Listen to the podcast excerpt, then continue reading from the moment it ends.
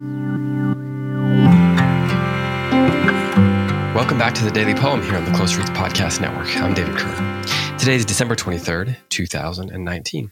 And before I read today's poem, which is by Robert Bridges, an English poet who lived from 1844 to 1930, I want to remind you about our competition, our contest for our younger listeners. The deadline to enter that is December 31st, so it's a little over a week.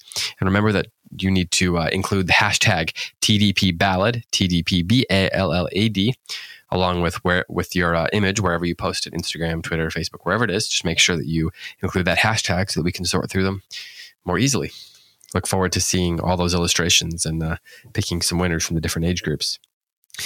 But let's uh, turn to today's poet. This is robert bridges. He lived from 1844 to 1930 as i said and he was britain's poet laureate from 1913 to 1930 and interestingly, he is one of the reasons that Gerard Manley Hopkins achieved some fame after his death. And the poem that I'm going to read today is called Noel, Christmas Eve, 1913. This is how it goes. A frosty Christmas Eve, when the stars were shining, fared I forth alone where westward falls the hill. And from many a village in the watered valley, distant music reached me, peals of bells a ringing. The constellated sounds ran sprinkling on earth's floor, as the dark vault above with stars was spangled o'er.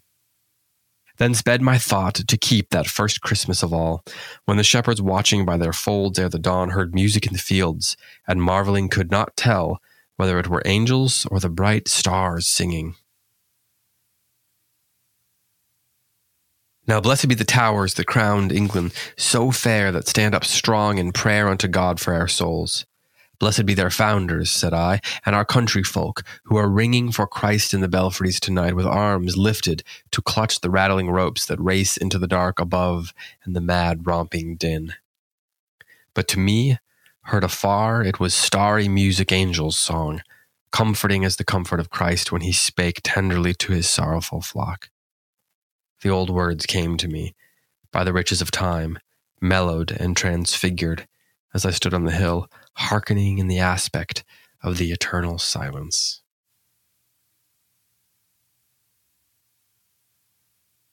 So there's a long tradition of of poems, at least in the English language, of Christmas poems where someone is out on a journey. For goodness sake, we get um, over the river and through the woods, um, and here we get our poem, and here we get our poet out on a journey, and as he's journeying, he's taking in the the, the, natural world, the stars, but he's also, in particular, hearing all the villages nearby who are ringing their Christmas bells, where there are Christmas songs being sung, and he's, you know, he's he's thankful for for those noises, for the for the for that chorus and what it represents, and yet his mind is turned to the to the shepherds who were quietly tending their flocks when all of a sudden they heard singing, is the way he writes about it and he imagines them thinking, wait, are the stars singing to us? Must have been a little bit uh, trippy, so to speak. And he imagines that awe. And yet, within that awe, the singing is comforting, comforting as the comfort of Christ when he spake to his sorrowful flock. And the old words come to him. Interestingly, he doesn't say what old words. It could be the old words of Christ. It could be the old words of the angels singing. Um, both of which have been passed down through through generations, right? They've been challenging and comforting at the same time.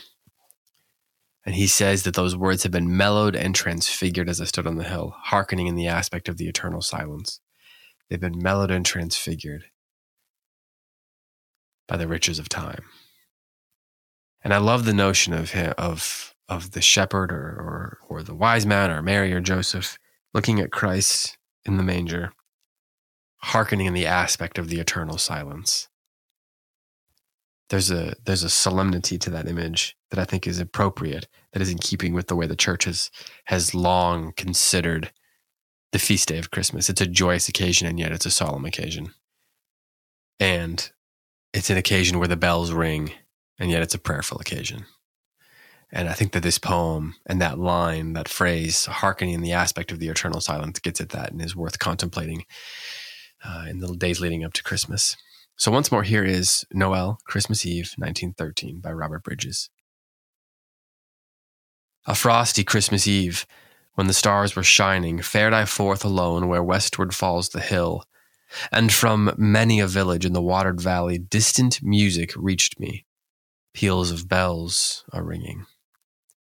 The constellated sounds ran sprinkling on earth's floor, as the dark vault above with stars was spangled o'er. Then sped my thoughts to keep that first Christmas of all, when the shepherds watching by their folds ere the dawn heard music in the fields, and marveling could not tell whether it were angels or the bright stars singing. Now blessed be the towers that crown England so fair that stand up strong in prayer unto God for our souls. Blessed be their founders, said I, and our country folk who are ringing for Christ in the belfries tonight with arms lifted to clutch the rattling ropes that race into the dark above and the mad romping din. But to me, heard afar, it was starry music angels' song, comforting as the comfort of Christ when he spake tenderly to his sorrowful flock. The old words came to me, by the riches of time, mellowed and transfigured as I stood on the hill, hearkening in the aspect of the eternal silence.